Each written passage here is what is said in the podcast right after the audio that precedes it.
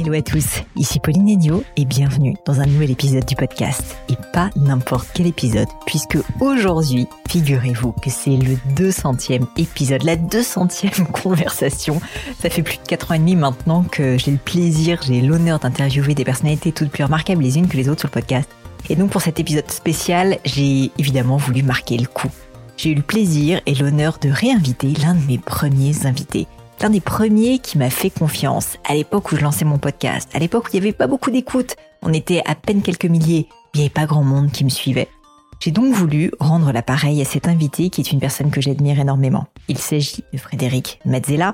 Frédéric a déjà été élu plusieurs fois entrepreneur de l'année en France. Il a créé l'une des premières licornes, dont vous connaissez certainement le nom, Blablacar. Dans cet épisode, on a voulu répondre à toutes vos questions. Donc on ne reparle pas vraiment de la saga Blablacar dans les détails, si jamais vous êtes intéressé par cela, eh bien n'hésitez pas à aller écouter le premier épisode qu'on a fait ensemble. Si vous le cherchez, vous le trouverez bien évidemment sur mon podcast.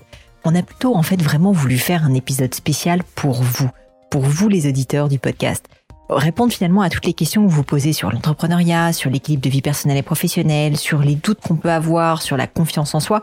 Et je trouve que Frédéric a vraiment répondu avec énormément de sincérité. Pour ça, je l'en remercie. Frédéric, si tu m'écoutes, je te remercie.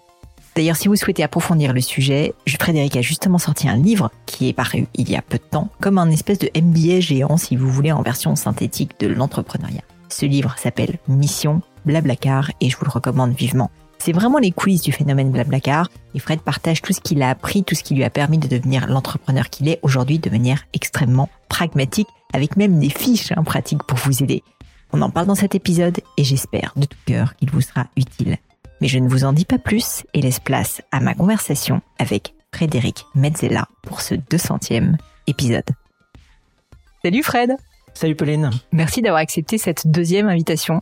Ah ouais, après la première, je suis quand même revenu, je sais pas pourquoi. Je sais pas pourquoi non plus, surtout que ça fait quand même 4 ans cette histoire. Oui, c'est ça, mais on n'a pas changé. Bah non, on est juste un peu plus sympa encore, je crois. C'est ça, c'est les années. Un peu plus sage, plus un peu plus sage, aussi. Euh, Fred, c'est pour moi un honneur de te recevoir, évidemment. Euh, notamment parce que c'est toi, mais aussi parce que c'est le 200e épisode de ce podcast et donc je eh voulais. Je voulais pas le rater. Et moi non plus. Je voulais pas le rater en mettant une personne que j'admire mhm. beaucoup. Et je vois que cette fois, en plus, on est dans, enfin dans un cadre incroyable. C'est vrai que ça a changé. Bah, la dernière fois, c'était chez Babacar, c'était pas mal non plus. Oui, c'est bien, mais là, du coup, euh, je, sens que j'ai franchi une, une étape. Euh, c'est ça, puisque tu le fais chez nous, chez Gemio. Fred, du coup, euh, comme il y a le ton nouveau livre qui est sorti il y a quand même très peu de temps, Mission Blablacar, ce que je te propose, c'est qu'on travaille un petit peu ensemble pendant cette heure je croyais que c'était une heure de détente. Non, pas du tout. Alors on peut on peut s'amuser un peu, mais tu vas devoir un peu bosser parce que t'as quand même pondu un sacré pavé sur l'entrepreneuriat. Et j'ai assez envie que les gens autour de nous, les gens qui nous écoutent, le lisent parce que tu as quand même mis beaucoup d'énergie. Tu m'en parlais juste avant mm. qu'on commence. Donc on va faire une espèce de FAQ géant le je suis dans le cerveau de Fred Mazzella, euh, le 101 de l'entrepreneur, comment euh, vit ma vie d'entrepreneur pendant cette heure. Et donc tu vas nous parler de ce livre, mais tu vas aussi nous parler de bah, toutes ces années de travail, si ça te va. Très bien, je j'ai pas à réviser, mais je pense que d'autant plus que j'ai demandé euh, à mon audience énormément de questions et que donc j'ai vraiment plein plein plein de questions qui sont redondantes certainement avec le livre. Peut-être pour commencer, euh, c'est un peu la base, mais qu'est-ce qui a fait après euh, combien d'années? Après euh, combien d'années? Enfin, 15 ans, on vient d'avoir 15 ans. Hein. Après 15 ans, ouais. qu'est-ce qui a fait que tu t'es dit, ok, en fait, cette fois c'est la bonne, je, je prends mon stylo, je prends mon... C'est peut-être un peu vieille école le stylo, mais plus pris mon ordinateur. Je prends mon, clavier et je et j'y passe des nuits blanches et je et je et je je trime sur ce sujet pour écrire euh, un livre qui est euh, un livre déjà référence en très peu de temps sur l'entrepreneuriat. Alors c'est c'est d'abord euh, parce que au fur et à mesure des années, j'ai quand même accumulé du contenu qui était en réponse à des questions d'entrepreneurs. C'est-à-dire que comme je croise beaucoup d'entrepreneurs de par mes différentes activités, mes différents rôles, et puis que ma boîte mail est assez euh, mine de rien euh, ouverte. Enfin, je sais pas, il y a beaucoup beaucoup de gens qui ont mon adresse mail. Mais d'ailleurs, je crois que la première fois qu'on s'est rencontrés, c'est parce que je t'ai spammé, je t'ai envoyé un mail et t'as dit oui. C'est possible, hein. mais du coup, tu l'avais eu comment? Tu t'en souviens? Ben non, je sais pas. Je devrais te filer le tuyau, peut-être, comme ça, tu saurais que. Bah, c'est pas la peine. c'est bon, je reçois assez de mails. Non, mais donc du coup, je reçois beaucoup de, de demandes d'entrepreneurs qui veulent prendre un café avec moi pour euh, me parler de leur projet euh, et euh, savoir si par hasard j'ai pas des réponses à leurs questions. Et donc au fur et à mesure des années, j'ai alors j'ai pris beaucoup de café. Mais après, je suis quelqu'un de caféiné. voilà. Et donc après, j'ai euh, j'ai mm, processisé ou scalé. Enfin, je dis échelé d'ailleurs dans le, dans le livre parce que je pense qu'il faut qu'on invente un mot. C'est vrai, c'est horrible. Parce que sinon, c'est les Québécois qui vont le faire. C'est les Québécois qui vont inventer un mot pour scaler en français. Donc moi, je propose échelé. Ça me va.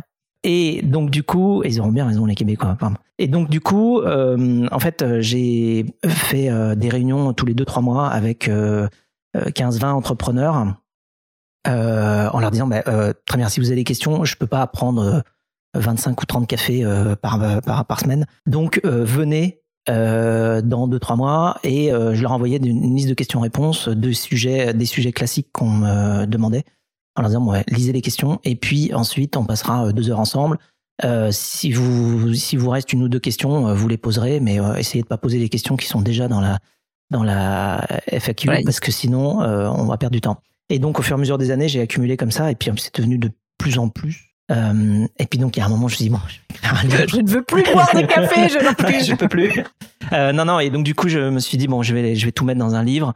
Euh, et après, c'est poser la question de comment le mettre. C'est beaucoup d'enseignement, c'est beaucoup de contenu qui est euh, qui, qui, certes a un côté pratique, mais quand même a, un côté assez euh, euh, théorique, hérité de, de toute l'expérience.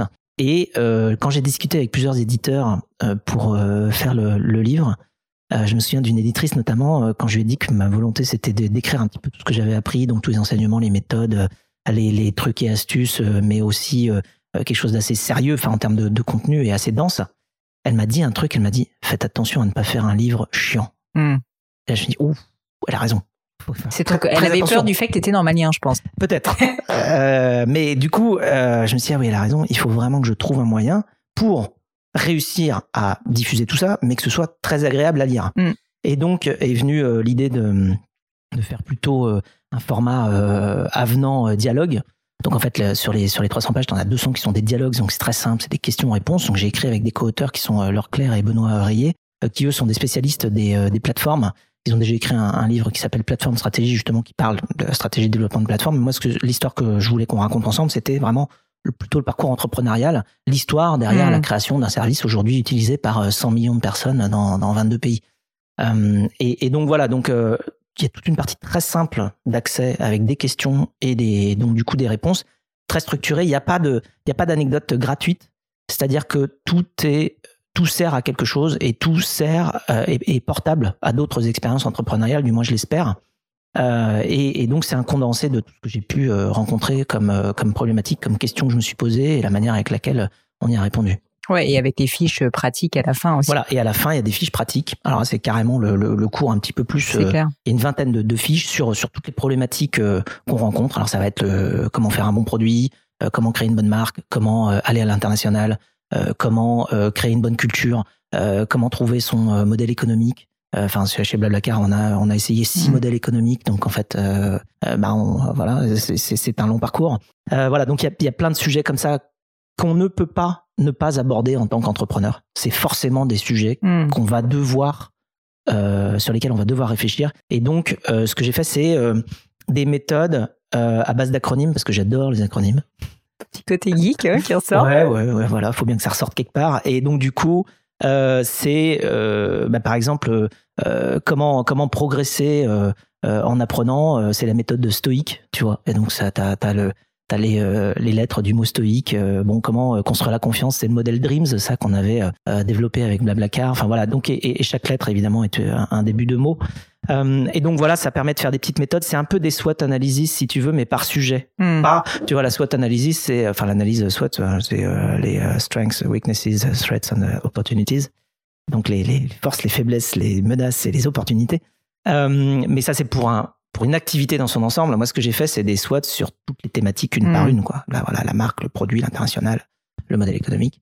Et en les prenant toutes comme ça, on arrive à faire euh, euh, une sorte de checklist. Quand on arrive devant le problème, on se sent déjà moins seul, on se sent avec une forme de structuration euh, méthodique pour avancer vers une résolution qui va être notre propre solution face à la problématique qu'on a en face. Alors j'ai plein de questions pour toi parce que comme je te disais, j'ai toute mon audience qui s'est jetée sur l'opportunité euh, de se dire ah mais on va avoir à, distance un café avec Fred Mazzella. donc mais on l'a on l'a échelé. Euh, tu sais que d'ailleurs par rapport au café, je, m'étais dit Bon, bah, une fois que j'ai écrit le livre, je vais avoir moins de demandes. C'est pire, évidemment. c'est pire parce que maintenant, les gens, ils lisent le livre, ils m'écrivent et ils me disent, euh, j'ai lu votre livre, est-ce est qu'on peut prendre un café? Donc, messieurs, dames, ne, ne demandez pas à Fred de prendre un café, mais par contre, lisez le livre et puis envoyez-moi vos questions. Je lui poserai ensuite, on fera une troisième. Avant qu'on commence avec les questions du public, moi, j'avais quand même une question. En toute transparence, j'ai pas encore eu le temps de le lire, mais je vais le faire. Je voulais savoir quel est au sein de tous ces enseignements, euh, de, de, de tout ce livre, en fait, de tout ce travail que tu as fourni, quel est, s'il y en a un, celui qui t'a le plus peut-être surpris, qui t'a le plus marqué? Euh, Est-ce qu'il y a vraiment euh, au final, tu vois, dans ce livre, un enseignement où tu te dis, les gens, il faut pas qu'ils passent à côté. C'est vraiment l'enseignement principal, en fait, que tu as envie de, faire comprendre. Bah, je pense que c'est la notion du fait que euh, l'entrepreneuriat est non seulement une construction, ça on le voit bien, mais aussi une découverte de ce qui marche et de ce qui ne marche pas, et qu'on doit réagir en fonction de, évidemment, ses clients. Alors ça paraît extrêmement simple et évident, dit comme ça. Mais euh, on peut avoir des intuitions. C'est bien, c'est très bien, ça sert. Et c'est bien d'en avoir plein, d'ailleurs. Euh, parce qu'en fait, en général, il y en a 9 sur 10 qui marchent pas. Hmm. Et c'est pas nous, l'arbitre, c'est pas nous, le juge de paix, qui décide si quelque chose marche ou pas. C'est véritablement les gens qui vont utiliser le service ou non, qui vont payer ou non. Et, et en fait, c'est une forme de reverse engineering, c'est-à-dire de, euh, de compréhension à l'inverse du mode de fonctionnement du cerveau humain. Et ça, je trouve ça passionnant. En fait, construire un service qui fonctionne dans la société, c'est le rendre compatible simplement avec les gens qui vont l'utiliser. Donc en fait, il faut écouter beaucoup. Mm. Et donc le plus grand enseignement, euh, je pense, de, de, mon expérience entrepreneuriale et qui euh, transparaît dans le livre, c'est de devoir être en permanence dans l'écoute, dans l'objectivité aussi, sur euh, sur ce qui fonctionne, sur ce que toutes les personnes qu'on va pouvoir rencontrer euh, pensent.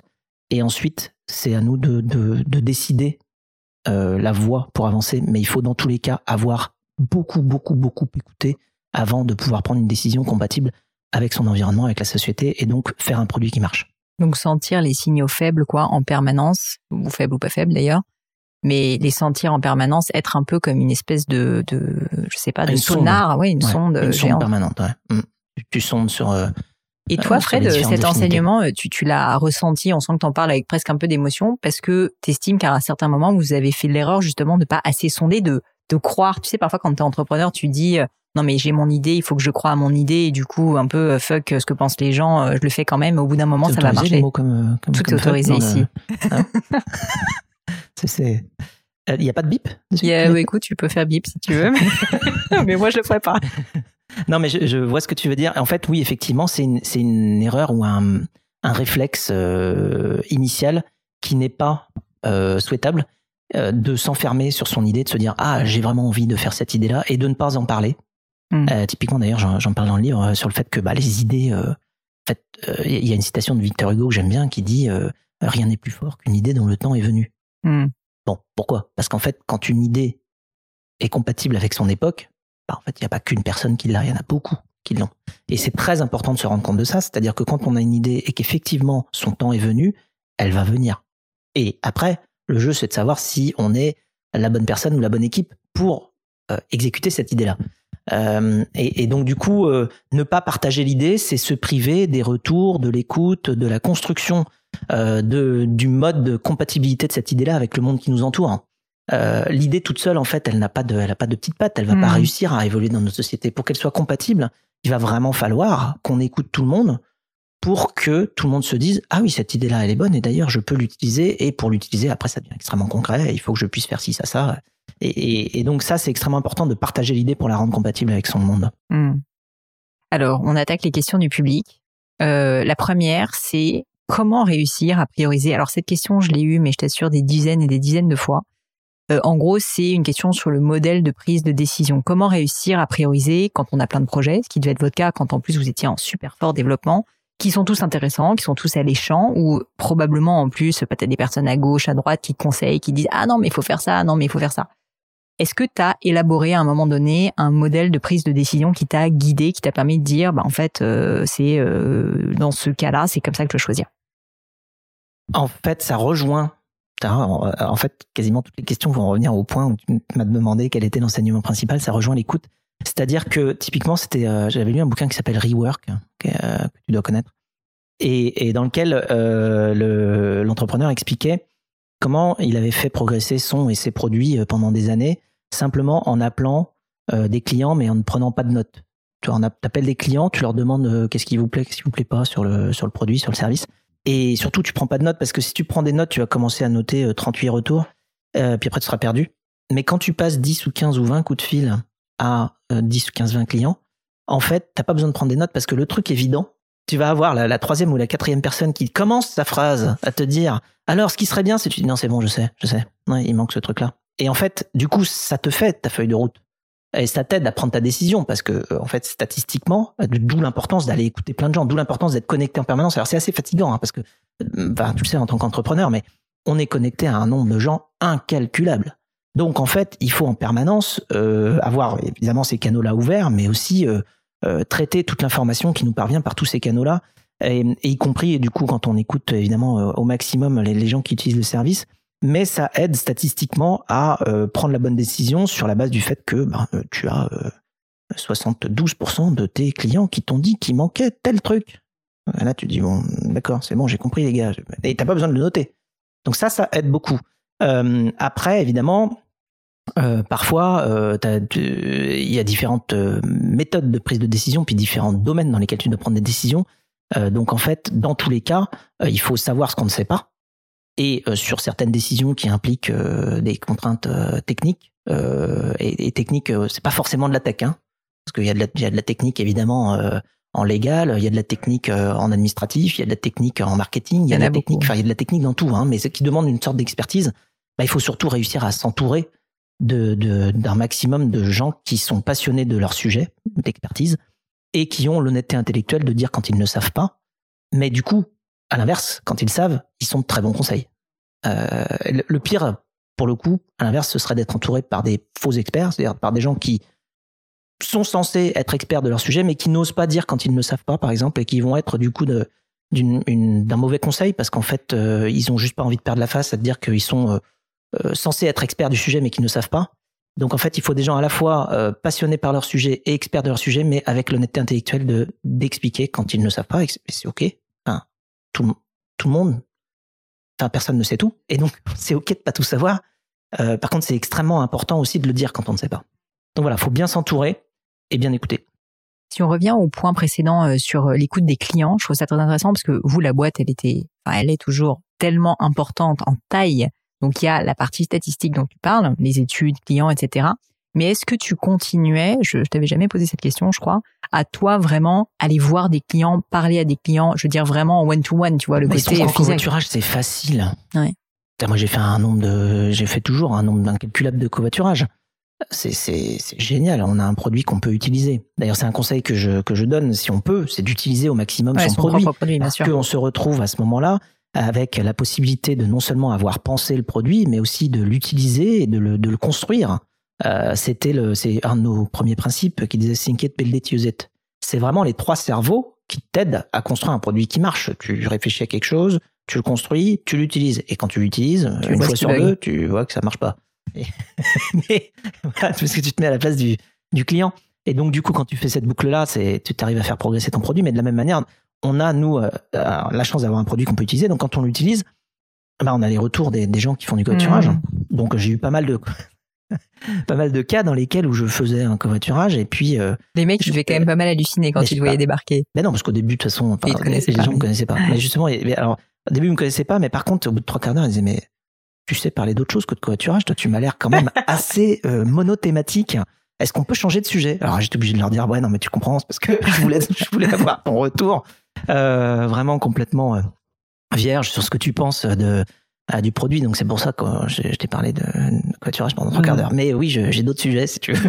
de conversation. Et c'est vrai qu'une fois euh, comme ça, alors maintenant je fais, enfin, ça m'arrive de me faire reconnaître évidemment. Euh, une fois comme ça, j'ai discuté avec quelqu'un, puis euh, au bout de, évidemment, on parle un petit peu de, de différentes choses un peu professionnelles, mais moi j'essayais de pas dire, hein, tu vois, mm. ce que je faisais. Puis à un moment, il, me coupe, il me dit non, mais c'est bon, je sais qui t'es, tu sais, je suis journaliste, je, je sais qui t'es. Euh, bref, et, une autre fois, il y en a un qui, quand je lui ai dit que, j'avais créé Blablacar, il m'a dit Ah ouais, c'est ça, ouais. Puis moi, je suis le pape. j'ai dit Non, mais alors je sais pas si c'était le pape, enfin, je crois pas, mais euh, bon. Donc oui, non, mais par contre, voilà, ça me permet quand même de discuter beaucoup avec, euh, avec les covoitureurs et de, de faire remonter des, des choses à améliorer, ouais, toujours. Clairement. Euh, autre question pour toi, euh, une question qui me parle aussi beaucoup. Comment est-ce qu'on peut bien juger de ce qu'on peut, de ce qu'on doit déléguer ou de ce qu'on doit conserver pour soi? Une question que tout entrepreneur se pose, puisqu'en général, au bout d'un moment, il ne peut plus tout faire tout seul. Ouais, il y a, y a une catégorie très très simple. En tant qu'entrepreneur, on doit toujours être sur la, sur le, comment dire, la, la, la, la tête de pont, hein, quelque part, à explorer, à faire des choses différentes. Quand on commence à faire 3, 4, 5, 10, 12, 25 fois la même chose, on se trompe. En hmm. tant qu'entrepreneur, c'est pas notre rôle. Quand on a fait 10, 15, 25 fois la même chose, en fait, c'est qu'il existe un métier qui s'appelle faire ça. et donc, notre rôle. Et qui sera bien fait par, qui sera bien fait par quelqu'un qui sait bien le faire. Et donc, notre rôle, c'est d'aller euh, écrire une job desk, donc euh, une description de poste, qui explique ça et d'aller recruter quelqu'un. Donc ce que tu es en train de me dire, c'est que moi, là, on est en train de faire un podcast ensemble, ça fait quand même 200 fois que je le fais, cette histoire. Et du coup, tu es en train de dire qu'il faut que je trouve un substitut. D'ailleurs, je, vois que tu t'y es préparé. tu sais pourquoi? Bah, Vas-y, dis-moi. Tu te caches, tu te caches à moitié. D'ailleurs, on n'est pas sûr que ce soit Pauline Legnaud là, qui est, juste là. Tu te caches à moitié, ce qui fait que pour le prochain podcast, d'ailleurs, euh, c'est quoi le 201e, 201e, voilà. tu prendras quelqu'un d'autre, une un voilà, euh, peut-être voilà, et avec les mêmes cheveux, tu le mettras comme ça, et on saura pas que c'est pas Pauline Legno. Je, je note l'idée. Je note l'idée, Fred. Et, là, tu, après, tu scales. Je sais pas euh, si le, si l'audience va aimer, mais peut-être si j'ai bien délégué, après tout, euh, pourquoi pas. Voilà. Mm. Très bien. Et puis peut-être qu'avec l'intelligence artificielle, tu pourras même faire en sorte que la personne, quand elle parle, a la même voix que toi. Ça, ça serait assez génial. Voilà. Mm. Et donc là, au niveau podcast, on est bien. Euh, tu parles beaucoup dans le livre de développement à l'international, puisque vous avez quand même largement euh, développé Blablacar à l'international. Quel est euh, le meilleur conseil que tu pourrais donner à notre audience sur le développement international? Là encore, une question largement, largement reçue sur les réseaux sociaux. Alors, euh, bon, c'est un sujet que j'aborde beaucoup dans le livre. Hein. Il y a toute une, toute une section et toute une fiche sur l'international. En fait, il n'y a pas un seul international euh, je pense qu'il y a euh, plusieurs manières de faire. Enfin, c'est pas je pense, on, en a fait beaucoup. Il y a plusieurs méthodes. Il faut être prêt à toutes les essayer, en fait. Euh, c'est-à-dire que il y a ce qu'on peut appeler un mode le mode c'est-à-dire l'acquisition et recrutement. quand tu veux t'étendre dans un nouveau pays, tu peux avoir déjà des équipes ou une équipe ou des équipes qui font déjà un petit peu la même chose que toi, qui sont en train de construire le même projet, le même produit, même service. Et donc à ce moment-là, il peut y avoir quelque chose de très intéressant à euh, se mettre ensemble. Donc euh, et surtout si ce sont de, bonnes, de bons entrepreneurs ou de bonnes personnes pour pouvoir développer ce service-là. À ce moment-là, on fait une alliance et on s'arrange. Et à ce moment-là, tu as directement une équipe sur le terrain qui va faire grandir ton service. Euh, donc nous, ça, on l'a fait beaucoup. On l'a fait dans, beaucoup de, de pays. Après, tu as le, tu as une option spin-off, c'est-à-dire une petite équipe de chez toi qui va pouvoir aller sur le terrain euh, développer ton service. là, ils connaissent parfaitement euh, ton produit, ta culture, et juste ils vont aller développer le même service dans leur pays. donc ça, ça marche très très bien aussi. on l'a fait aussi pour beaucoup de pays. Et puis après, tu as le as un troisième mode qui va être le mode vraiment de recrutement en partant local, zéro, quoi. local. Ça, c'est très très dur. Bon, je dirais tu as un quatrième mode qui qui est euh, de, gérer l'international depuis euh, ton, siège. Ça, c'est dur. Ça dépend des produits. Il y a des produits où c'est faisable, je pense, mais euh, les produits de société comme Blablacar, je pense que c'est beaucoup plus dur parce que tu as besoin d'être en contact total avec le terrain, avec la société, plus que quand tu fais du B2B, probablement, où en fait tu fais une solution technologique pour des entreprises. Bon, bah, ça marche un petit peu partout. Euh, mais si tu fais un service de société comme Blablacar, tu as besoin d'être en connexion avec la communauté et avec le, le pouls local, euh, avec euh, tout ce qui se passe dans le pays à ce moment-là. Et c'est mieux d'avoir des gens quand même sur place, surtout quand tu as des histoires de décalage horaire, parce qu'après, il y a ce problème-là aussi. Tu veux faire du, du service client en étant ben, de, du, Brésil à la Russie. Le problème, c'est que tu as un décalage horaire immense. Et donc du coup, en fait, tu peux pas. Donc il faut bien que tu aies des gens sur place dans, dans, tous les cas. Mais il y a aussi un autre mode où tu peux le faire à distance un peu. Faire à distance, ouais. Tu disais que le mode spin-off était un mode qui avait très bien fonctionné pour vous.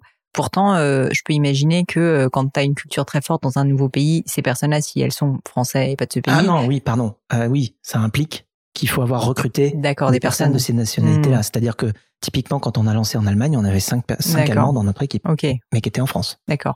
Et dont les trois quarts sont partis en Allemagne au moment du lancement Allemagne. Ouais, d'accord. Donc en fait, Tali est un peu le meilleur des deux mondes, c'est-à-dire qu'ils connaissent la culture locale et la. Effectivement, ça rejoint l'autre sujet que j'aborde dans, dans, le livre sur l'international, qui est qu'il y a trois phases dans l'international. Il y a la préparation, c'est comme un saut. il y a la préparation, il y a le saut, l'expansion, et puis il y a la réception. Faut penser aux trois phases.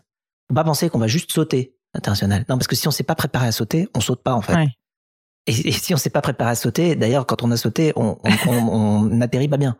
Donc en fait, il y a vraiment ces trois phases-là auxquelles il faut penser. Et dans la préparation, il faut préparer sa marque à l'international, il faut préparer son produit et il faut préparer son équipe. Euh, si aucun des trois n'est préparé, en fait, tu, vas lancer euh, une marque. Alors si ta marque déjà elle marche pas à l'international parce que ton nom est trop français, bah, t'as perdu. Hein. Euh, ça va être très compliqué. Si ton produit il est pas prêt, si tu l'as pas préparé, c'est-à-dire que t'as pas fait en sorte que déjà il marche dans deux trois langues, bon bah ça va être ça va être dur.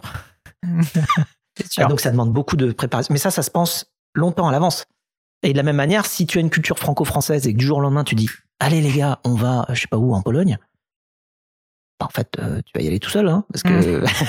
Toi et ton, et ton baluchon, quoi. c'est ça. Vous, quand vous prépariez, alors il, faut, il faut que tu aies des gens qui, qui soient déjà dans une optique, justement, de globalisation, d'international, voire qui soient étrangers, évidemment, que tu as réussi à, à, recruter, à avoir dans ton équipe qui est déjà euh, pluriculturelle. Donc, tu as quand même, en fait, une vision forcément assez moyen-long terme euh, depuis le début, euh, en te disant que tu vas, quand tu vas mmh. recruter, en te disant à deux ans, parce que le temps, quand même, il s'acculture à, à ta boîte, mmh.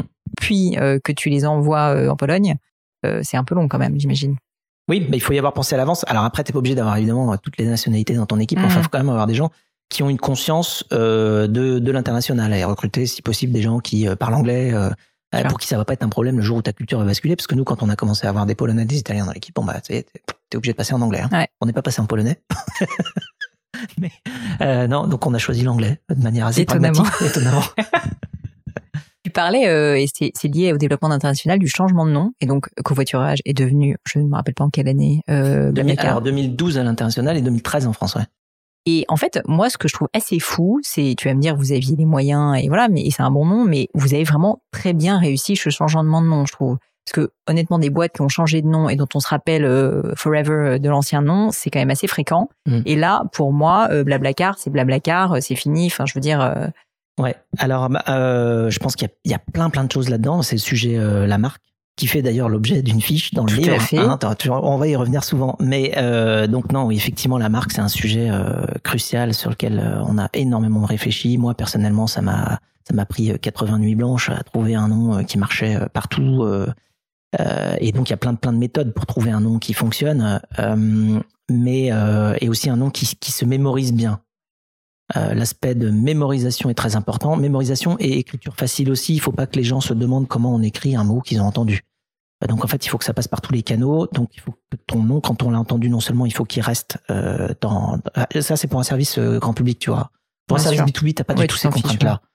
Parce qu'en en fait, les gens vont connaître ton produit tout simplement parce qu'ils ont été en contact avec des gens qui le vendent, des vendeurs.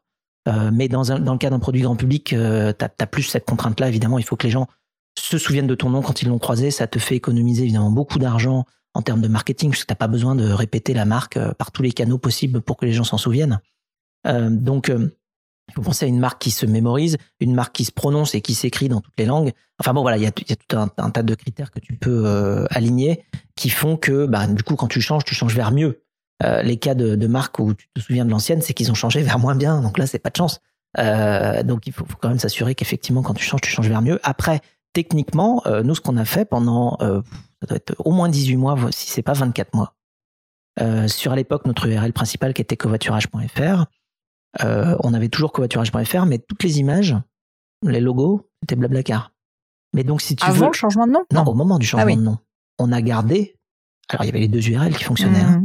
Mmh. mais si tu veux, en termes de référencement, euh, parce qu'on voulait pas perdre notre première place euh, sur le, le, classement naturel Google, tu vois. Enfin, et, et, donc du coup, on a conservé l'URL, mais on a affiché un nom différent. Et donc, puis après, on a beaucoup communiqué sur le fait qu'il y avait un changement de nom hein, auprès de notre communauté. Après, la chance d'Internet, c'est aussi que euh, généralement, euh, quand tu es en contact avec tes, tes clients, ta communauté, tu as les adresses mail de tout le monde, donc tu peux communiquer avec tout le monde. Tu peux leur expliquer un changement de marche, un changement de marque. C'est pas comme quand euh, Arthur Martin devient Electrolux et que du coup, ils n'ont pas les adresses mail Ouais. de toute leur euh, base et qui sont obligés de faire des pubs euh, qui coûtent euh, très très cher pour euh, dire à tout le monde salut, on change de marque. Euh, nous, euh, on, on pouvait quand même communiquer directement avec tout le monde, y compris euh, sur nos applications euh, mobiles. Euh, tu peux tu peux changer du jour au lendemain. ouais. Ok, je comprends mieux. Mais tu changes de marque, mais tu changes pas tout en même temps. Comme je te dis, tu vois, techniquement, Hmm. on a gardé l'URL euh, covoiturage.fr active pendant très longtemps. Ouais, bah, d'autant plus que vous, en faire- référencement naturel, ça peut Ah être bah, c'est- assez monstrueux. ça qu'on voulait pas perdre. Tu m'étonnes. Et donc, en fait, quand on regarde les courbes de croissance euh, euh, de, de recherche du mot-clé covoiturage versus Blablacar au moment du changement de marque, bah, c'est très clair. hein, c'est- Il y a un moment, ça croise. C'est vrai, c'est vrai. Ça- les, les recherches euh, covoiturage baissent et les recherches Bla- Blablacar montent. Puis après, quand tu estimes que crois qu'on a changé quand euh, le, le mot-clé Blablacar était deux, trois fois au-dessus euh, du, euh, du mot-clé euh, covoiturage. Et à ce moment-là, on s'est dit, bon, c'est Bon, bon, on c'est bon. c'est bon, on a, on a fait la transition. Je voulais parler de d'éche- échelé, échelé, Échelé, c'est ça.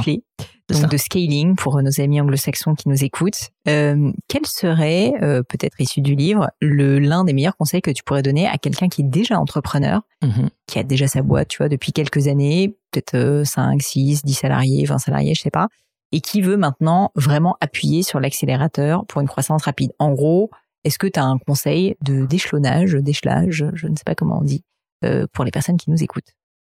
Alors oui, mais il y a d'ailleurs toute une fiche sur le sujet euh, qui s'appelle accélérer. Accélérer, ça veut dire penser, euh, penser à faciliter tout ce qui peut ralentir.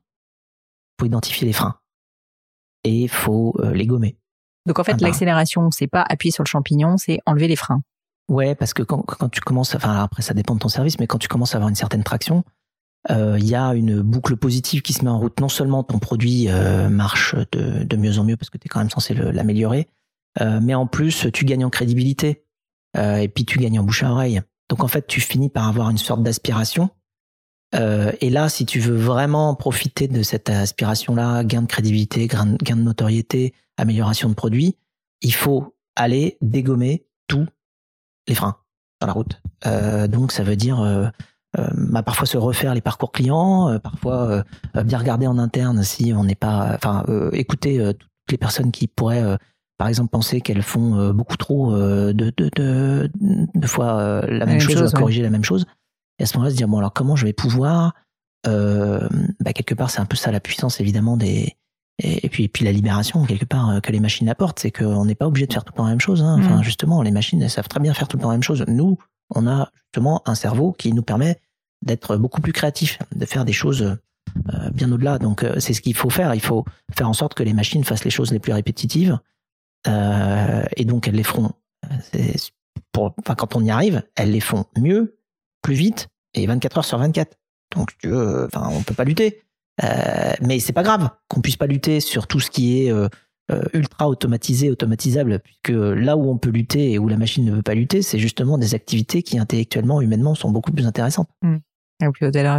Tu aurais un exemple peut-être euh, alors euh, de quelque chose, soit euh, en, automatisation, soit euh, d'un frein que vous auriez enlevé dans l'histoire de Blablacar qui vient en tête Oh, j'en ai un, mais c'est un, peu, enfin, euh, c'est- un, passage obligé. Mais tu vois, typiquement, quand euh, tout le monde se créait des profils et qu'on a commencé à mettre la possibilité, évidemment, de mettre la photo de profil, euh, bah, en fait, aller valider euh, humainement à l'œil, ça prend du temps de valider les photos des gens. Et quand il faut les recadrer parce que c'est mal cadré, quand il faut écrire aux gens pour leur dire euh, on, on prend pas euh, trop, euh, enfin là on te reconnaît pas sur cette photo donc ça ça marche pas.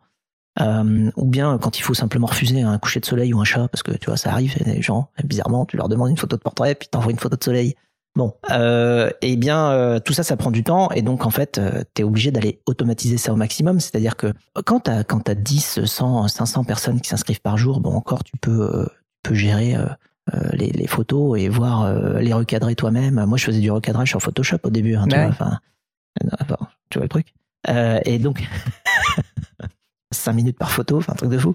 Et, et, donc, non, après, tu fais tout, tu automatises au maximum, parce que quand tu commences à avoir 50 000 ou 100 000 nouveaux inscrits par jour, comme ce qui est le cas sur Blablacar euh, certains jours, bah, avec 100 000 personnes par jour qui s'inscrivent, si tu passes 5 minutes par photo, euh, ça, ça marche pas. Ou si tu dois écrire tous les mails à la main, c'est pas possible. Donc, tu es obligé d'automatiser au maximum tout ce process-là pour pouvoir encaisser le volume euh, quand, quand, quand ça monte. Parce que c'est extrêmement frustrant d'être freiné par, euh, euh, par, par le travail que tu dois juste fournir pour accepter un maximum de, de, gens sur la plateforme. Après, tu prends du délai. Donc tous les processus de service client et tous les processus de, de validation de contenu ou de profil sont des très très bons exemples de, de, de nécessité d'échelage. D'échelage, le mot dit, dit donc. le mot je, est lancé. Il est lancé là, c'est bon, on va faire le buzz avec ce mot. Euh, une autre question peut-être un petit peu plus perso, euh, c'est la question de l'équilibre de vie pro-perso. Parce que quand on crée une boîte euh, où on doit beaucoup écheler... Non, t'as pas le droit de joker. Ah, je t'interdis de joker. je veux tes réflexions sur ce sujet, savoir par quoi t'es passé. Non mais franchement Fred, il y a un moment donné où euh, t'as as, dû bosser comme un chien pendant euh, des années, des années, des années. Et c'est fatigant quand même de bosser comme un chien. Ouais, c'est fatigant, mais alors en fait, euh, il y a plein de métiers qui sont très très fatigants. Il y a plein de métiers qui sont. Euh, alors il faut, faut surveiller son, son sommeil, il faut surveiller sa santé, ça c'est sûr. Euh, parce qu'effectivement, quand tu travailles 100 heures par semaine pendant 10-12 ans, c'est ça use un peu quand même. C'est fatigant. Donc il faut quand même avoir, faut bien surveiller ça, son, son, rythme. Il faut écouter en fait tout simplement son corps, hein, quand, parce que on est très très euh, tenu en éveil par euh, l'excitation du développement du projet. En fait, enfin, on, on, on peut euh, beaucoup moins dormir parce que parce qu'on est tenu en éveil par par le projet lui-même et pas en plus quand ça commence à marcher et que ça fait des années que t'attends que ça marche. je vais je vais quand même pas rater ce moment-là. donc donc tu peux être complètement pris dedans. Donc il faut déjà écouter bien ça, faut faut bien dormir. Euh, il faut penser à avoir tous les bons réflexes effectivement de recrutement. Il euh, faut recruter recruter des personnes. Il faut comprendre que quand on recrute quelqu'un, les deux, trois premiers mois sont également difficiles parce qu'on est en transfert de, de, connaissances. Donc on a l'impression de perdre du temps, on a l'impression de ne plus en avoir. Il faut faire attention, il faut pas tomber dans l'accès inverse de trop recruter. Parce que euh, comme quand tu recrutes, tu prends du temps pour transférer des choses que tu faisais, tu n'as plus de temps, enfin tu as l'impression d'avoir mmh. beaucoup moins de temps pour faire autre chose. Mais en fait, tu es quand même en train de vraiment construire solide, puisque tu es en train de transférer euh, des, des, des process et des connaissances euh, et que du coup tu te libères du temps pour la suite. Mais il faut pas se retrouver dans une boulimie de recrutement. D'ailleurs, c'est assez difficile quand euh, quand des sociétés lèvent beaucoup d'argent. Euh, et surtout quand elles ont des équipes de management qui sont jeunes, parce que tu peux te retrouver dans une sorte de compétition interdépartement, à savoir, et toi, tu recrutes combien de personnes ce mois-ci Moi, j'ai 20 personnes, et j'en recrute mmh. 4 ce mois-ci. Enfin voilà, et ça, c'est extrêmement dangereux parce que euh, du coup, euh, tu tombes là-dedans parce que, encore une fois, l'équipe qui absorbe les nouveaux a moins de temps pour faire ce qu'elle devrait faire, sauf qu'en fait, tu peux te retrouver à un moment où tu as trop recruté. Ouais. Alors évidemment, trop recruter, c'est un autre problème, hein, c'est très compliqué à gérer par la suite. Euh, donc, euh, donc voilà. Alors, c'était pas ça la question. La question oui, je trouve que d'ailleurs, tu as assez bien éludé ma question. Ouais, tu es assez fort pour ça, mais euh, je vais, je vais réussir. Comme c'est encore moi que j'ai pas encore délégué, je. ah bon, je, reviens à la charge. Tu, tu nous montres, tu nous prouves.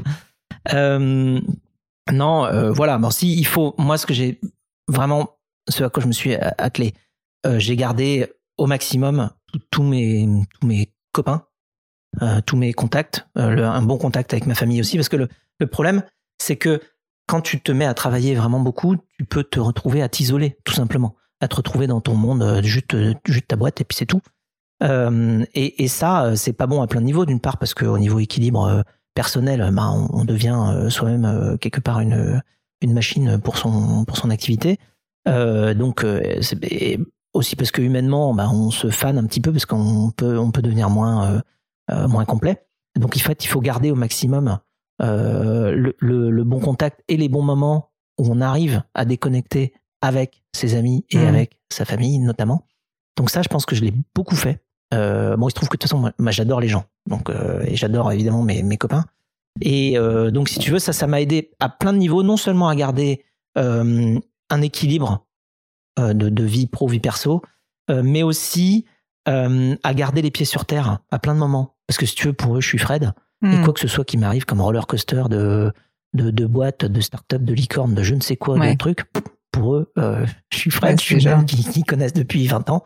Et, euh, et ça, ça permet de, de bien rester euh, concret, ancré dans le, dans la vraie vie. Bah, merci, tu vois, j'ai bien fait de pas t'autoriser le joker. Autre question euh, de mental. Est-ce que euh, est-ce que tu as déjà vécu des moments de doute? Et si Jamais. Bien sûr.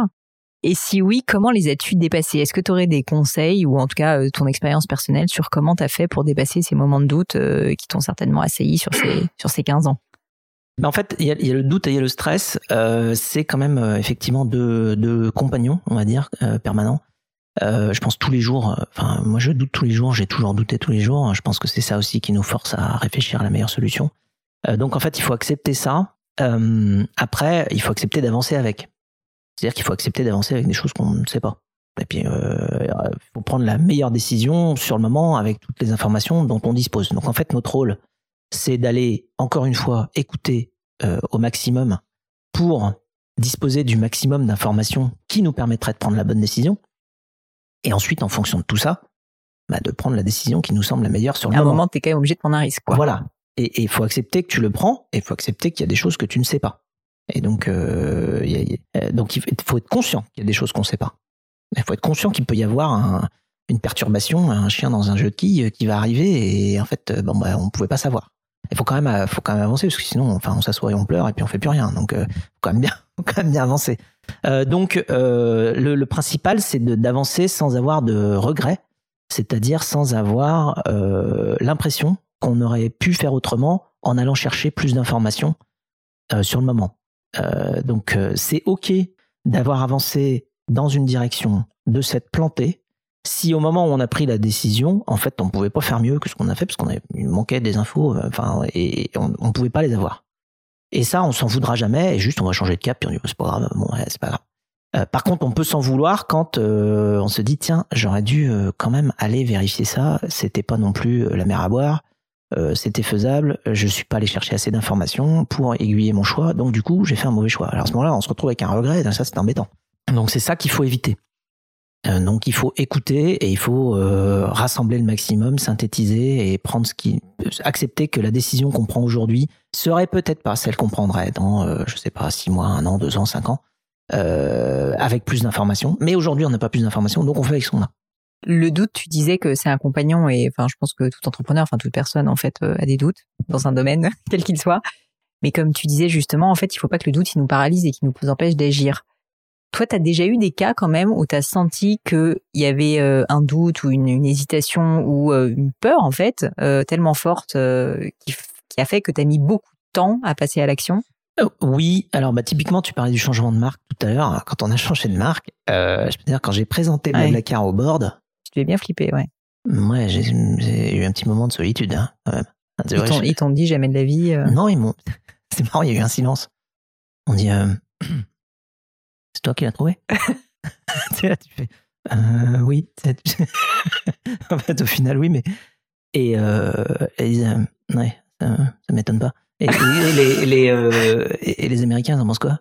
Ouais, les Américains, ça, ça les fait marrer. Ouais, je comprends, ouais. Hmm. Et, euh, et non, bon voilà. Et à ce moment-là, enfin, évidemment, derrière ça, derrière cette, enfin là, je parle du changement de marque, mais derrière cette, euh, cette volonté d'avancer dans cette direction-là, il faut l'avoir argumenté au maximum. Et justement, je, enfin, je, le détaille beaucoup euh, derrière, euh, enfin, dans, le livre. C'est pas un truc qui, qui, comment dire, qui est apparu comme ça. Cette marque, justement, j'avais fait les tests de mémorisation, j'avais fait les tests d'écriture, j'avais fait, je m'étais fait même toute une méthode pour trouver une marque qui marche, tu vois que j'ai mis dans, dans, le livre aussi, enfin avec 10 critères sur euh, pourquoi une marque euh, fonctionne. Et donc, rationnellement, j'avais construit quelque chose dont je savais qu'il allait marcher. Les gens, quand ils croisaient le mot Blablacar, ils l'oubliaient plus jamais. J'avais fait des tests de mémorisation où je leur donnais 30 noms. Et puis, trois semaines après, je leur disais, est-ce que tu te souviens d'un des noms dans la liste? Et là, c'était toujours Blablacar qui ressortait, quoi. Toi, je me dis, bon, bah, celui-là, il a, une fois mmh. que tu l'as croisé, tu l'oublies plus jamais. Donc, euh, ça, c'est, c'est ce dont on a besoin pour une marque grand public. Donc, en fait, j'avais rationalisé ce choix-là euh, qui paraissait euh, compliqué. Euh, et donc, ça m'a donné la confiance de dire à tout le monde, écoutez, je prends le risque, je, on y va, on va avec Blablacar. Si ça marche pas, bah, vous viendrez m'en parler. Mais et donc, en ayant bien argumenté, bien cherché, bien documenté avant, j'étais plus confiant dans, dans, dans, ma hmm. décision, alors qu'il y avait évidemment un enjeu énorme. beaucoup de doutes et beaucoup de, de, de risques. Mais malgré tout, malgré tu vois cette rigueur intellectuelle et tout le travail que tu avais fourni derrière, c'est quand même incertain et c'est quand même un tel enjeu de changement de marque que euh, j'imagine que t'étais pas euh, t'étais pas hyper serein quoi. Non, bah non. Mais euh, mais c'est là où tu fais confiance à la science.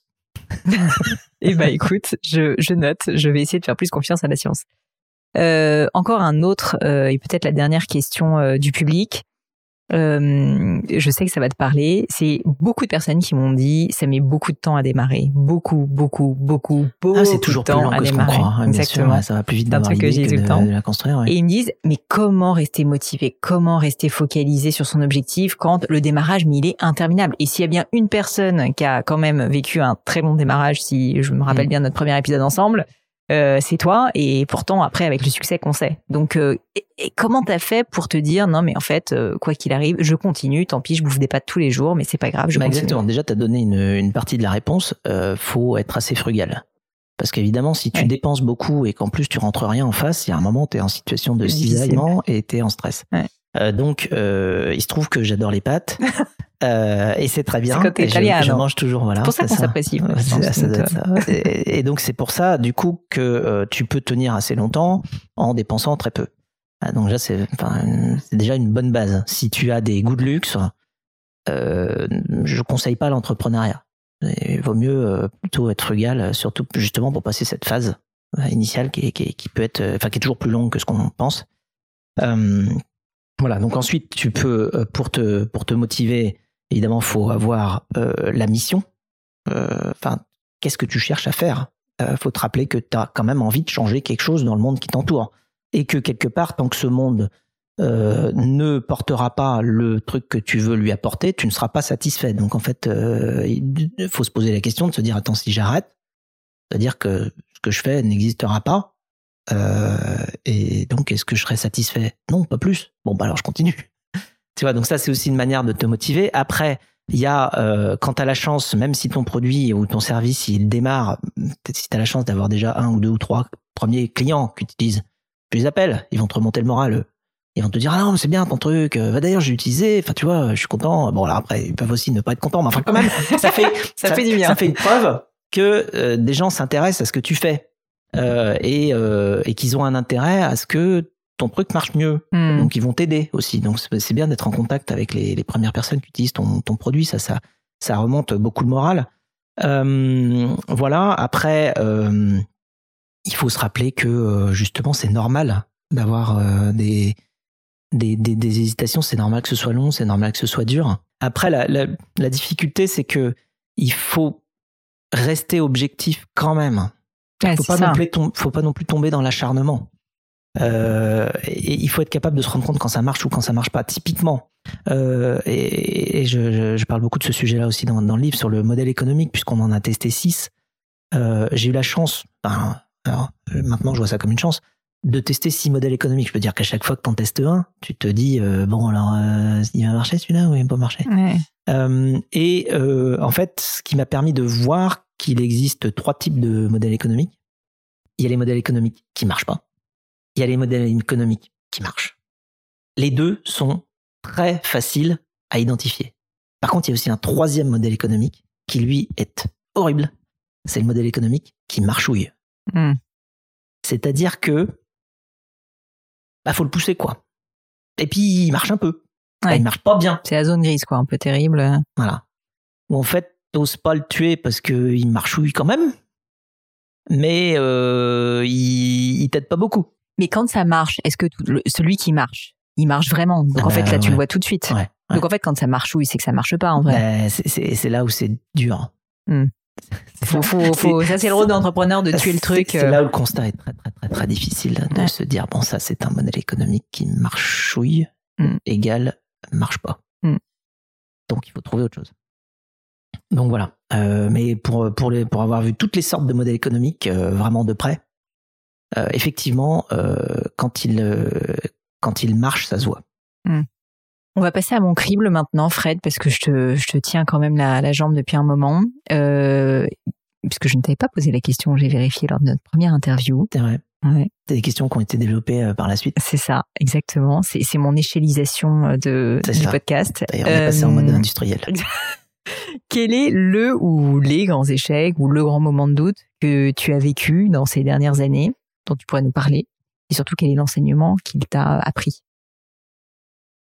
L'enseignement qu'il m'a appris, euh, alors, quel échec déjà? Euh, Alors, tu vois, tout ce qui est euh, justement devoir changer de marque, devoir changer de modèle économique, recruter, parfois laisser partir des collaborateurs, enfin, tu vois, t'apprends beaucoup dans toutes ces phases-là. Et, en fait, l'enseignement, c'est de, de, garder justement le l'après, la mission, le, ce qui doit être fait pour justement se redonner de, la vision et du courage euh, sur ces étapes euh, difficiles. Euh, et, et, et, pas passer trop de temps, encore une fois, si on n'a pas de regrets, parce qu'on a pris les, les, décisions qui nous semblaient les meilleures sur le moment, c'est plus facile. Là où c'est plus difficile, c'est quand on se dit ah, j'aurais pas dû faire ci, faire ça, maintenant euh, faut que je répare comme dit comme ça. Euh, ça c'est c'est extrêmement difficile comme échec parce qu'on on, on, est tenté d'aller revisiter le passé mmh. et de s'y embomber un peu en plus. Voilà. Quand justement tu as progressé à chaque fois, à chaque étape en te disant euh, j'ai fait le max, j'ai tout essayé, euh, j'avais toutes les informations disponibles euh, à l'époque et j'ai fait cette décision-là, ça n'a pas marché, à ce moment-là, tu es beaucoup moins tenté d'aller revisiter le passé. Et donc, tu es beaucoup plus tourné vers le futur. Euh, et donc ça, ça permet, euh, de la même manière, on, a un principe euh, chez, chez Blabla qui dit never assume, always check. C'est-à-dire ne suppose jamais, vérifie toujours. Ça, ça, ça rejoint, tu sais ce que je te disais, sur quand tu dois aller prendre une décision, tu vas aller vérifier hmm. effectivement tes hypothèses. Parce qu'il n'y a rien de pire que d'avoir fait des hypothèses que tu n'as pas vérifiées et d'avoir basé ta décision sur ces hypothèses-là qui, in fine, étaient fausses. Donc, euh, tout ça, c'est un petit peu lié. Je pense que tu digères beaucoup mieux tes échecs quand euh, tu sais que tu as fait de ton mieux. Voilà. Si tu as quelque chose à te reprocher parce que tu n'as pas bien fait ton travail en amont d'identification de tous les paramètres qu'il te fallait euh, connaître pour prendre la bonne décision, bah tu vas être tenté de regarder derrière. Alors qu'en fait, en cas d'échec, faut vraiment regarder devant. Il faut même mmh. regarder très loin devant. Écoute, excellente réponse. Est-ce que il y a quelque chose, si tu pouvais le refaire, que tu en ferais différemment dans ta vie pro, perso? Pas grand chose parce qu'en fait, ah, moi j'ai adoré, puis j'adore le, chemin. Tu vois, on dit, euh, on dit la, vie n'est pas une destination, euh, c'est un chemin, c'est une route. Euh, j'essaie de traduire en live, life is not a destination. Enfin, moi je l'ai en anglais, mais, mais en fait, ce qui compte c'est vraiment le chemin. Et moi j'adore, j'ai adoré le chemin. Donc en fait, quand tu me demandes si j'ai envie de faire quelque chose autrement, je te dirais bah non, ce serait une autre vie. Alors bah, ce serait pour quelqu'un d'autre. Hmm. Euh, moi, c'est mon parcours, c'est ma vie à moi. J'ai fait des erreurs. Euh, bon, alors après, techniquement, on peut peut-être dire euh, oui, il y a des fois j'ai perdu du temps parce que enfin j'ai j'aurais pu aller plus vite. Évidemment, des fois quand on, quand tu t'es planté, tu te dis toujours enfin j'aurais pu prendre la décision, j'aurais bah, pu aller si plus vite. Si j'avais pris une autre décision, ça serait aller plus vite. Enfin, si j'avais pris à gauche, je te prendre à droite, ça marchait mieux. Enfin, bon bah voilà, mais tu savais pas. Euh, donc, mais c'est pas grave, j'ai pris à droite et puis, euh, puis ça m'a plu. je me suis amusé. Donc non, il n'y a pas grand chose que je referais différemment. Après, techniquement, on peut analyser des choses qui auraient fait que euh, on aurait fait moins d'erreurs, mais mais bon. Euh, tu les changerais pas Non, ouais, elles font partie du parcours. C'est quoi le meilleur euh, conseil qu'on t'ait donné? De bien s'entourer. Hmm. Est-ce qu'il y a une maxime? Est-ce qu'il y a une citation? Est-ce qu'il y a des, paroles, tu vois, des mots de sagesse qui te parlent, euh, qui t'ont peut-être euh, soutenu aussi dans les moments où justement tu étais dans le doute ou euh, quand tu as dû t'accrocher pendant les premières années? Il y en a plein. Il y en a plein. Alors il y en a une que j'adore par-dessus toute, c'est une citation de Galilée qui dit Je n'ai jamais rencontré d'homme qui n'avait rien à m'apprendre. pourquoi? Parce qu'il y a tout là-dedans. Il y a à la fois la découverte de l'humain, il y a à la fois l'humilité de comprendre qu'on ne sait pas tout, et il y a euh, le côté apprendre. Enfin bon, il y a tout. Euh, donc ça, c'est pour moi, c'est la plus belle citation humaine. après, il y en a plein d'autres, tu vois. même Bono qui dit le monde n'attend qu'une chose, c'est que tu le façonnes mm. pour toi. donc vas-y quoi. Tu prends ton, enfin en anglais en plus c'est tout. oui, en anglais ils sont ils sont bons. into shape. Mm. Et to hammer into shape, euh, c'est façonner à coup de marteau, quoi. Tu vois, c'est à toi de construire le futur. Et, euh, et, le futur est malléable. Donc déjà, ça, ça t'aide aussi. Voilà, il y en a d'autres. Il y a aussi euh, Victor Hugo qui dit euh, euh, Je m'intéresse au futur parce que c'est bien là que je compte passer mes prochaines années. tu vois, voilà. Enfin, on va pas s'intéresser beaucoup au passé, à part pour en retenir les bons apprentissages. Hein. Ça sert à ça, tout ce qu'on fait en tant que société comme travail historique. Mais après, Notre rôle, c'est de vivre dans le présent et dans le futur, parce que c'est bien là qu'on va passer nos prochaines années. Voilà. Une croyance, une idée reçue qui n'est pas partagée, qui est même controversée. C'est-à-dire que tu constates que le monde euh, n'est plutôt pas d'accord avec toi sur un point. Euh, je te donne un exemple. Euh, très régulièrement, j'ai eu sur le podcast des personnes qui m'ont dit, bah, il y a une espèce de d'idéologie ambiante selon laquelle la France notamment va à volo et moi je ne crois pas ça ou le passé c'était mieux ou enfin plein plein de, de, cas de figure comme ça dans lesquels les gens me disent bah moi je ne crois pas à ça. Je pense que plutôt l'avenir euh, est euh, positif euh, et j'ai de l'optimisme. Ça peut être ce genre de choses. Donc en fait si tu veux une croyance que tu lis dans les médias que tu vois autour de toi et tu constates que tu es plutôt pas d'accord je sais pas exactement ce qu'on appelle une croyance. Enfin, alors pour le coup, moi j'en ai une, c'est que l'optimisme aide à, soigner à peu près tout. C'est-à-dire que déjà, quand tu as envie que ça se passe bien, généralement, ça a plus de chances de se passer bien que quand t'as pas envie. Euh, de la même manière que la moitié de la réussite, c'est l'envie de réussir et l'autre moitié, c'est d'y travailler. Euh, je pense que la manière de, de, de corriger euh, ce qui ne va pas aujourd'hui, c'est de croire qu'on peut le corriger. Et, et l'autre moitié, c'est d'y travailler. Et, parfois, il y a aussi une, une, tendance que je vois où quand, quand, justement on, exprime ah c'était mieux avant ou alors quand on a des mécanismes qui nous qui veulent nous maintenir artificiellement dans des dans des méthodes passées alors que le monde a évolué je me dis qu'il y a un manque de, de, de réalisme sur le fait que le monde a hum, changé le monde a évolué euh, bah, tu me parlais des citations tout à l'heure il y en a une autre d'Héraclite qui est euh, la seule constante c'est le changement quand tu as assimilé celle-là déjà qui est pas petite bah tu, tu vois que non seulement effectivement tout change tout le temps, c'est ça la constante, et que du coup, vouloir la même chose qu'il y a 10, 20, 30, 50 ou 100 ans, alors que tout le reste a changé, bah c'est c'est irréaliste. C'est de la folie, ouais. C'est pas voilà, c'est pas compatible. Donc du coup, euh, du coup, quand quand il y a effectivement euh, des gens qui euh, qui émettent des des volontés sur une forme de de statu quo ou de retour en arrière, t'as envie de leur dire, bah ce serait, ce serait le seul truc qui reste derrière alors, hein, parce que tout le reste est devant. Hmm. Donc ce serait complètement euh, anachronique euh, et, et, donc c'est impossible. Et donc en fait, tu te dis bon bah il faut voir, le, faut, faut être réaliste. Les choses ont changé, donc de toute manière le reste doit changer aussi.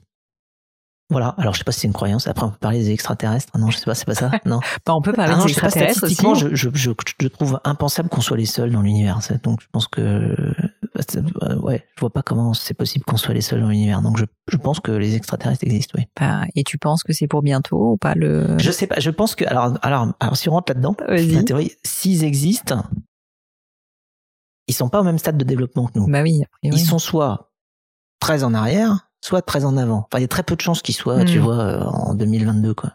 Hein? Ils vont être en, je sais pas, en moins 3 millions euh, ou en plus euh, 12 milliards. Donc, euh, donc du coup, c'est pas bien à quoi il ressemble. Parce que tu vois, si tu nous projettes, nous, 2022, tu rajoutes 3 millions d'années. Bah oui. Je sais pas bien ce qu'on saura faire, euh, tu vois, en l'an 3 euh, millions 2022. Euh, et, et donc, je me dis, bah, ça se trouve, enfin. ils, ils, sont déjà là, en fait. Voilà, ils sont capables d'être là sans qu'on les voit. Ouais. Hein parce que, je sais pas, ils ont inventé un mode de vibratoire qui fait qu'on les voit pas. Mais eux, ils savent tout. Voilà. Euh, ou alors ça, c'est ça, c'est la version s'ils sont plus avancés que nous. Après, s'ils sont moins avancés que nous, euh, ben euh, voilà, c'est une autre forme de vie. C'est à nous, c'est à nous de les découvrir. Euh, une dernière, euh, une dernière question pour toi, Fred. Enfin, même deux dernières questions. Euh, Est-ce que tu as un message tout simplement que tu veux partager? Ça peut être sur le livre, ça peut être quelque chose que tu veux partager avec l'audience du podcast, qui est une audience fan de toi, mais au-delà de ça, d'entrepreneuriat, de développement personnel quelque chose que voilà on n'a peut-être pas abordé, que tu as envie de, souligner? Oui, je pense que ça transparaît un petit peu dans les, propos, mais c'est que tout est possible quand on en a envie, quoi. Voilà, donc euh, euh si on a vraiment envie de faire un truc, il faut, faut le faire. De toute façon, la vie est courte, hein, euh, c'est-à-dire que faut pas avoir de regrets. D'ailleurs, euh, il y a alors évidemment, comme je parle de tellement de trucs dans le livre, à chaque fois j'ai l'impression, ouais, j'en parle aussi dans le livre, mais c'est le, le concept d'urgent et d'important. Il y a des choses dans notre vie dont on sait qu'elles sont importantes, euh, et pourtant on les repousse. Euh, et on se laisse submerger par les choses urgentes. Parce que les choses urgentes ont une tendance boulimique à euh, totalement accaparer notre agenda. C'est infernal. Et donc tout ce qu'on met dans l'agenda, généralement, c'est des trucs qui sont euh, urgents. Et on met pas trop de trucs importants. Et notre rôle, je pense, c'est de réussir à transformer l'important en urgent pour n'avoir aucun regret euh, plus tard. Et, euh, c'est une, belle alchimie parce qu'on arrive à transformer l'important en urgent parce que on met, on va mettre dans l'agenda, on va bloquer, tu vois, deux heures, trois heures, euh, euh, deux jours, dix jours peut-être même dans l'agenda, et on va marquer la chose qui nous semble importante et qu'il faut réussir à faire. Et, et à ce moment-là, cette chose-là qui était importante va devenir urgente au même titre que toutes les autres qui voulaient de la place dans l'agenda. Mais là, il n'y en a plus. Là, c'est trop tard. Là, ce, créneau-là a été bloqué pour les choses importantes. Mais si on le fait pas, nous, de manière proactive, bah, en fait, on se laisse bouffer par toutes les choses urgentes et on fait jamais ce qui est important pour, pour soi. Donc, euh, voilà. S'il y a une chose euh, justement importante à dire en fin de ce podcast, c'est que l'important, c'est de réussir à transformer l'important en urgent.